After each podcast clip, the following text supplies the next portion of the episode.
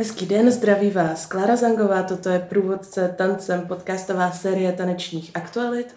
Dnes zde vítám Michálu Kessler, PR manažerku a ze Site Specific Festivalu Correspondence a také Centra choreografického rozvoje SESTA. Michálo, zdravím vás. Dobrý den, Kláro. Jak moc je těžké dostat takto poměrně úzce profilované odvětví, jakým současný tanec bez zesporu je, mezi širší veřejnost? Pokoušíte se vůbec o to v rámci své práce? Já bych dokonce řekla nejen, že se o to pokoušíme, ale že je to jeden z hlavních cílů festivalu Correspondence.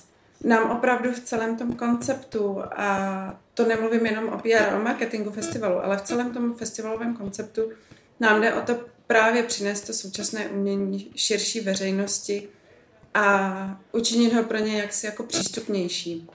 Prolíná se to do všeho, od dramaturgie přes eh, systém komunitních projektů, které na festivalu běžně realizujeme, až po opravdu skladbu toho programu a třeba i doprovodného programu a typu workshopu a tak dále. Takže je to náš opravdu jako hlavní cíl a myslím si, že v posledních dvou, třech letech, že se to opravdu daří, protože my tím, jak se samozřejmě konáme v regionu, tak je to ještě o něco těžší, než eh, kdybychom se pohybovali v metropoli. Ale musím říct, že právě například tím, že realizujeme v rámci festivalu komunitní projekty, které opravdu jdou za tou veřejností přímo, tak to strašně pomáhá tomu festivalu, protože díky těmto projektům my jdeme přímo za těma lidma a vtáhneme je do toho festivalu jako aktivní účastníky. Nepracujeme s jenom jako s pasivním publikem. Takže ty lidi i skrz sebe vlastně pochopí, o čem to současné umění je a mnohem lépe se jim pak i dívá na ty představení, když v jednom oni účinkují a na další se pak mohou jít podívat. Zároveň pak pozvou svoje rodiny, svoje přítelkyně. My jsme měli třeba úplně krásný projekt se seniorkami z Vysočiny a s mexickým souborem Foco Al Aire a samozřejmě na seniorky se přišli podívat jejich kamarádky, takže najednou jsme měli na festivalu spoustu seniorů z regionu a byli nadšený a další rok přišli taky, protože pochopili, že festival je i pro ně, že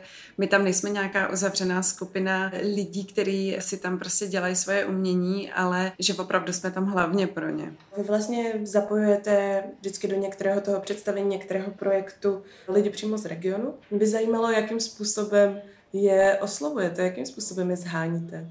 My se většinou snažíme napojit na nějakou místní organizaci. To funguje nejlíp, protože organizace, které se péčí o ty různé specifické cílové skupiny zabývají samozřejmě, nejlépe znají jejich potřeby, nejlépe ty svoje lidi jako znají. Takže to je nejefektivnější způsob, jak s těmi skupinami pracovat. To znamená, my v regionu Vysočina spolupracujeme například s Family Pointem, se Senior Pointem. Potom jsme spolupracovali s denním stacionářem Rosa, který funguje pod Charitou Žďár. Takže kor toho přístupu je vždycky se napojit na nějakou organizaci, která ty své lidi zná, má už je tak nějak jako zmapované a je schopná spolu s náma ten projekt zastřešit. Máte třeba přehled o tom eh, v rámci nějakého výzkumu publika, jestli se ti lidé skutečně vrací. A nejenom, že se pak třeba podívají na nějaké jiná představení na festivalu, ale jestli potom třeba sami vyhledávají opravdu to současné umění.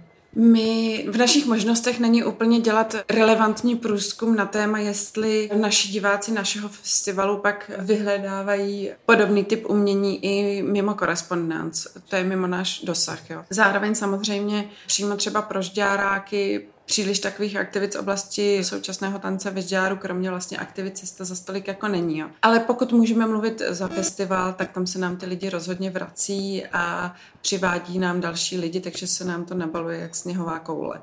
Tak tam ano. Jak to funguje dál, těžko říct. Na druhou stranu, už asi sedm let funguje na festivalu spolupráce s místním sborem Žďáráček, tak eh, oni nám potom opravdu přijedou na představení třeba do Prahy se podívat. Máte představu o tom, jaká část publika korespondence je právě místní a jaká část třeba lidé, kteří přijíždějí z Prahy? Mm-hmm. Dá se to odhadnout? Určitě dá. Eh, na tohle my máme docela přesná data a víceméně se nám daří plnit ten záměr, který máme a to je jak místní publikum, tak to publikum, které přijíždí. A v běžných letech se ta návštěvnost pohybuje tak 50 na 50% 50% místní, 50% přijíždějící nejvíc samozřejmě z Prahy a Brna. V letošním roce který byl vlastně výhradně s tuzemským programem, to znamená, my jsme přivezli do Žďáru představení, která třeba drtivá většina pražského publika prostě zná tak se nám to pohybovalo asi 70 ku 30 ale standardně je to 50 na 50. Vy jste, jak jste už zmínila, letos uspořádali festival v srpnu přesunutý kvůli koronavirové pandemii. Jaký tento ročník byl? Byl jinačí? A ještě bych si zeptala, jak velké potřeboval PR, jestli si vlastně udělal sám, tím, jak těch akcí bylo málo a hodně se toho rušilo, nebo naopak to PR potřeboval velké? Tak já začnu tím, v čem byl letošní ročník jiný. Jo. Samozřejmě byl hodně jiný v tom, že my standardně jsme mezinárodní festival, takže k nám opravdu běžně přijíždějí umělci z Mexika, Ghany, Kanady, z celé Evropy, takže se žďár stane na víc než týden většinou, protože právě jak chystáme ty různé projekty a se specifik představení, tak to není tak, že by ty umělci jenom přijeli, odehráli a zase odjeli, ale tráví tam nějaký čas na tom zámku. Tak to letos tak nebylo, měli jsme český program. Další omezení, které bylo, tak samozřejmě z toho důvodu, abychom byli schopni do dobře kontrolovat eh, všechna hygienická nařízení, fluktuaci diváků a všechno, tak jsme museli do jisté míry omezovat kapacitu představení, takže jsme byli úplně vyprodaní a nebyli jsme schopni tu poptávku reflektovat v plném rozsahu. Ale na druhou stranu, takže ten festival, pokud se podíváme třeba z hlediska návštěvnosti, tak nebyl největší. Jo. Nepřekonal loňskou návštěvnost, protože prostě jsme to museli držet dole. Ale Myslím si, že byl hrozně důležitý, že se jako uskutečnil. Bylo tam strašně cítit, jak pro umělce, tak pro diváky, tak pro všechny další spolupracující profese od produkcí přes eh, techniku. Bylo strašně cítit, že to ty lidi jako potřebovali, že se něco děje, že ta kultura nějak žije a tahle atmosféra tam byla hrozně silná, hrozně důležitá. Takže přesto, že Korespondence 2020 nebyl největším, tak opravdu my to všichni vnímáme, takže byl hrozně důležitý. A co se týče PR, tak eh, ono v tom srpnu vlastně toho nakonec bylo docela hodně a zároveň si myslím, že to není tak, že by kulturní PR bojovalo jenom s kulturním PR. Určitě ne festival typu Correspondence, který opravdu se snaží být pro úplně širokou veřejnost, tak víceméně bojuje s, jako s celým mediálním jako trhem, jo? protože my prostě nechceme oslovovat nějakou úzkou skupinu lidí z oblasti, lidí, kteří běžně jezdí na festivaly, ale my chceme opravdu plošně oslovovat masovku. A v tu chvíli to bylo těžké vůbec probojovat se přes všechny zprávy o počtu nakažených a přes všechno. Jo. Takže v tomhle směru si myslím, že to vlastně bylo o něco, o něco těžší. Jo. Navíc eh, samozřejmě jsme těm lidem museli i vysvětlovat, že to máme všechno opravdu pořešený, že se nemusí bát prostě, že se nemusí bát, že když si koupí lístek, že jim ho nebudeme umět vrátit, že se nemusí bát, aby přijeli, protože všechny hygienické opatření máme perfektně pořešený. Takže vy nestojíte jenom před tím těm lidem vysvětlit, že mají přijít na současný tanec, ale navíc jim máte vysvětlit, že se nemají bát přijít na současný tanec. Takže v tomhle to bylo složitější určitě. Já vlastně vím z jedné redakce, ve které jsem pracovala, že se korespondence dostává i do mainstreamových médií. Čili já jsem o tom samozřejmě věděla, ale překvapilo mě, že se to tam objevilo. Zajímalo by mě, jakým způsobem se vlastně festival zaměřený na současné umění uh-huh. dostává do těch mainstreamových médií, protože nemyslím si, že by ho tam úplně všichni znali, ale přece jenom. Je to vlastně úplně stejné jako s jakýmkoliv jiným PRkem. Vy musíte najít to téma, které pro ten mainstream je jako zajímavé. V tomhle směru si myslím, že má korespondence lehce výhodu v tom, že je na zámku a v tom, že ředitelka festivalu je Marie Kinsky, protože samozřejmě pro mainstreamová média ona jako osobnost je zajímavá. Takže to je jedna věc, přes kterou se to dá udělat. Druhý faktor, který nám hodně pomáhá, je spolupráce s influencerem Kristianem Menzou, kterou jsme začali dělat před dneska už třema lety v roce 2018 a to se ukazuje jako perfektní krok, protože Kristian Menza je prostě další člověk, přes kterého se nám daří dostávat do mainstreamu. Máte něco na stole teď během koronavirové pandemie, nebo se ta práce zastavila úplně? Tak práce se samozřejmě nezastavila, protože v polovině listopadu musíme odezdat všechny žádosti na Ministerstvo kultury. Po konci roku musíme odezdat všechny závěrečné zprávy a vyučtování, takže Ono, i když si otevřete náš web a nevidíte zrovna, že v listopadu máme pět akcí, tak to neznamená, že se nepracuje, pracuje se hodně. Akorát se musí dělat tady ty administrativní a ekonomické věci za celý ten rok. Ta vaše práce asi vrcholí několik měsíců, týdnů před tím festivalem. Mm-hmm. Jak vypadá vlastně ta uh, vaše práce PR manažerky přes celý rok? Protože ona velmi často vlastně není vidět, že když je ten festival ještě daleko. To je pravda, to jste hodná, že to říkáte, ale vlastně reálně u takhle velké akce, jako je Festival Correspondence, kam se za poslední roky dostal, tak už ta práce je víceméně celoroční, protože pokud já chci někdy v, dejme tomu v březnu, v dubnu začít komunikovat s médií, což už dneska musím, abych v létě měla výstupy, tak to znamená, že já už musím na začátku roku víceméně od programového ředitele mít na stole program, musím ho mít zpracované pro český publikum, musím mít fotky, musím mít ty umělce nějakým způsobem nakoukané, musím prostě to vlastně už mít celé, celé nastudované, abych to mohla zpracovat pro média a pro další lidi. Takže já teď mám nějakých, řekněme, dva měsíce trošičku větší klid, ale v lednu už zase musíme začít naplno pracovat. Vy jste vystudovala mediální studia, pokud se nepletu, ale máte vystudovanou také taneční mm-hmm. konzervatoři. Jak jste se dostala vlastně k tomu, že jste tyto dvě profese spojila. I co se týče té odborné kvalifikace, protože často třeba ti lidé to nemají vystudované, anebo se k tanci dostali náhodou. No to je vlastně obrovská náhoda. Já jsem po absolvování konzervatoře nešla někam do divadla, měla jsem štěstí a šla jsem na volnou nohu a měla jsem, což se většinou hned po škole moc nedaří, ale já, mně se to nějak povedlo, že jsem měla hned docela dost práce na volné noze, takže jsem měla vlastně docela dost čas, takže jsem si říkala, že by bylo fajn vystudovat si nějakou vysokou školu, protože jsem prostě věděla, že být tanečnice na volné noze mě prostě na zbytek života neuživí. Takže jsem se rozhodla pro tenhle obor, ten jsem vystudovala, při škole jsem začala pracovat v reklamní agentuře, což mě víceméně potom časem odvedlo právě směrem marketingu a PR. Asi 8 let jsem pracovala víceméně v komerčním sektoru v oblasti reklamy, PR a marketingu a po nějaké době prostě už mě to přestalo dávat smysl. A začala jsem se poohlížet potom, že bych se mohla přesunout právě do nezisku. A víceméně úplně náhodou jsem narazila uh, na to, že Marie Kinsky tenkrát někoho hledala do cesty na PR, tak jsem si říkala, to by bylo přece perfektní, protože tam bych mohla prostě přesně, jak říkáte, propojit vlastně obě své profese. No tak jsem přišla na pohovor, uh, Marie si mě vybrala a od té doby dělám PR pro sestu a pro korespondenci. Jaké pro vás bylo dostat se vlastně z toho, že jste se živila jako tanečnice na volné noze do toho fakt jako tvrdého korporátního komerčního sektoru. Mm. Nebyl to šok? Já jsem přesvědčená dlouhodobě o jedné věci a to je, že profesionální tanečníci, kteří mají vystudovanou konzervatoř a nemusí ani pak někde působit, třeba tu konzervatoř jenom vystudovali a mají tuhle osmiletou jako zkušenost. On je velmi jako těžký ten přechod pro ty tanečníky mezi tou oblastí toho tance a nějakou, řekněme, jako v uvozovkách normální prací. Ale pokud se jim povede někde začít, tak moje zkušenost je, že jsou jako strašně ceněný, ta práce jim jako jde a velmi rychle už potom v tom oboru rostou, protože oni jsou naučení neskutečný pracovitosti z té konzervatoře. Takže to, co ta škola ty lidi naučí do života, tak si myslím, že jim potom tohle strašně jako zjednodušuje.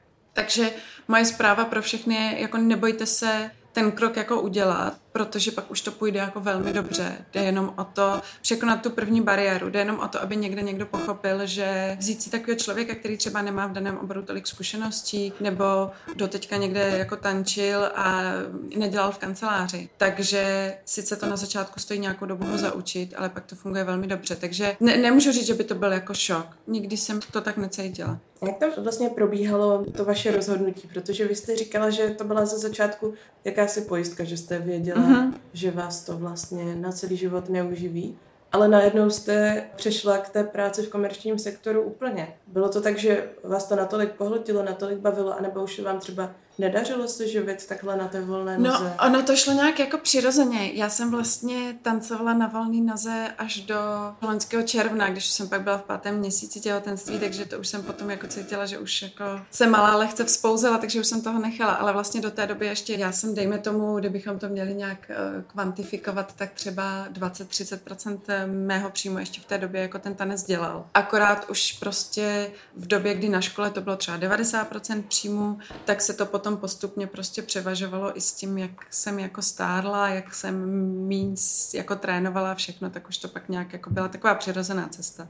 Řekla byste, že v té práci, kterou momentálně mhm. děláte pro korespondenc a pro sestu, vám pomáhá právě to, že máte to taneční vzdělání? Jednoznačně. Myslím si, že mi to pomáhá hodně a myslím si, že mi to pomáhá v tom, že jsem schopná do jisté míry nějaký ten jazyk a to prostředí, které je vlastně velmi jako specifické a do jisté míry uzavřené, lépe jako přeložit právě té široké veřejnosti, protože tomu jsem schopná nějak sama jako porozumět a pak se nemusím jako tolik bát eh, toho, že to přeložím špatně nebo že to budu špatně interpretovat. Takže ta komunikace s eh, umělci a s produkčními je pro mě prostě jednodušší, protože to prostředí velmi dobře znám. Jste v minulosti hovořila o tom, že doporučujete tvůrčím týmům, když to řeknu ošklivě, zvulgarizovat mm. ty anotace mhm. představení. Mm. To, jak se ty představení vlastně prezentují na venek, protože ten zákazník potenciálně se rozhoduje velice rychle. Myslíte si, že je to právě to, co může pomoci dostat současné umění mezi širokou veřejnost a používáte tento princip vy sama? Já to považuji opravdu za jednu jako z klíčových věcí. Já znám i spoustu lidí, kteří se o současné umění jako zajímají a oni opravdu mi říkají jako věci typu já bych si do toho ponce zašel, ale já otevřu ten program a já nevím, na co mám mít. Já tomu vůbec nerozumím. A to si myslím, že je jedna z věcí, kde máme prostě jako obor rezervy, kdy prostě my se musíme snažit co nejvíc těm lidem vysvětlit, na co vlastně půjdou. Já samozřejmě chápu, že spousta těch uměleckých projektů do nějaké míry nechce prozrazovat, co se tam bude dít. Je tam třeba nějaká poenta, kterou nechtějí říct a podobně, jo? ale vždycky je hrozně důležitý najít cestu, jak tomu divákovi popsat, co vlastně uvidí, na co se má připravit, proč má přijít a tak, aby se ta poenta jako nevyzradila, tak aby to tajemství, které se má zachovat až na to místo, až na to představení, se nevyzradilo, ale zároveň aby ten divák opravdu si jako mohl vybrat, na co chce jít. Tak jste říkala, že organizace mají tendenci marketing a PR podceňovat a to nejenom čistě z té podstaty, ale také finančně. Dokážete říct, proč tomu tak je, zrovna v oblasti toho současného umění? Já si myslím, že to není totiž jev, který se objevuje jenom u umění, ale když si vezmete teď, pravděpodobně přichází velká ekonomická krize a i komerční sektory první, co budou škrtat, bude marketing, protože když eh, vyrábíte čokoládové tyčinky, tak eh, vy potřebujete zaměstnance, které je vyrobí, potřebujete nakoupit ty suroviny, potřebujete ty stroje, potřebujete účetní. Tohle všechno potřebujete, aby z toho se neobejdete. A jestli uděláte za rok reklamní kampaně tři nebo jednu, no, budete asi hůř prodávat, když neuděláte tři a uděláte jednu ale když eh, nekoupíte suroviny, nevyrobíte žádné tyčinky. Takže ono v komerčním sektoru je to vlastně úplně stejné. Je to, je to věc, která je do jisté míry nadstavba, i když by to tak vlastně jako nemělo být. Takže v tom umění je to logicky stejně. Vy musíte samozřejmě zaplatit pro nájem sálu, pro nájem divadla, musíte zaplatit techniku, světla, musíte samozřejmě eh, sám ten umělec musí z něčeho žít. No a pak už hod v tom, jak je ta kultura, zvlášť nezávislá kultura, celkově podfinancovaná extrémně, tak logicky prostě tohle je pro ty umělce problém problém na to najít rozpočet. Mluvíte o tom tedy, že to odvětví je podfinancované. Doporučila byste něco malým začínajícím projektům, aby vybudovali také silnou značku, jakou třeba dnes má Festival Correspondence, ale mhm. vlastně nemají zatím ani prostředky na to, aby měli svého vlastního PR specialistu.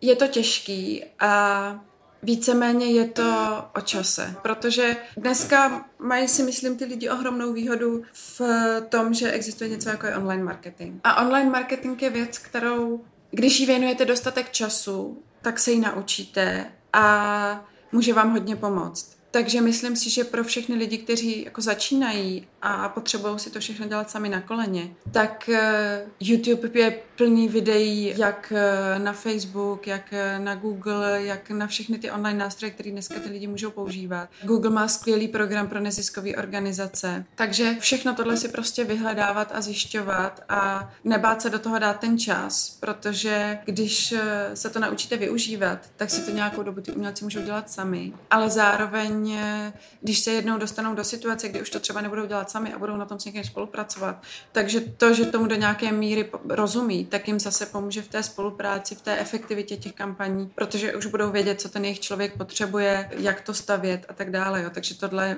v žádném případě není ztracený čas a je to velmi jako efektivní. Radí můj dnešní host Michaela Kessler, já děkuji, že jste byla hostem průvodce tancem a těším se na slyšenou.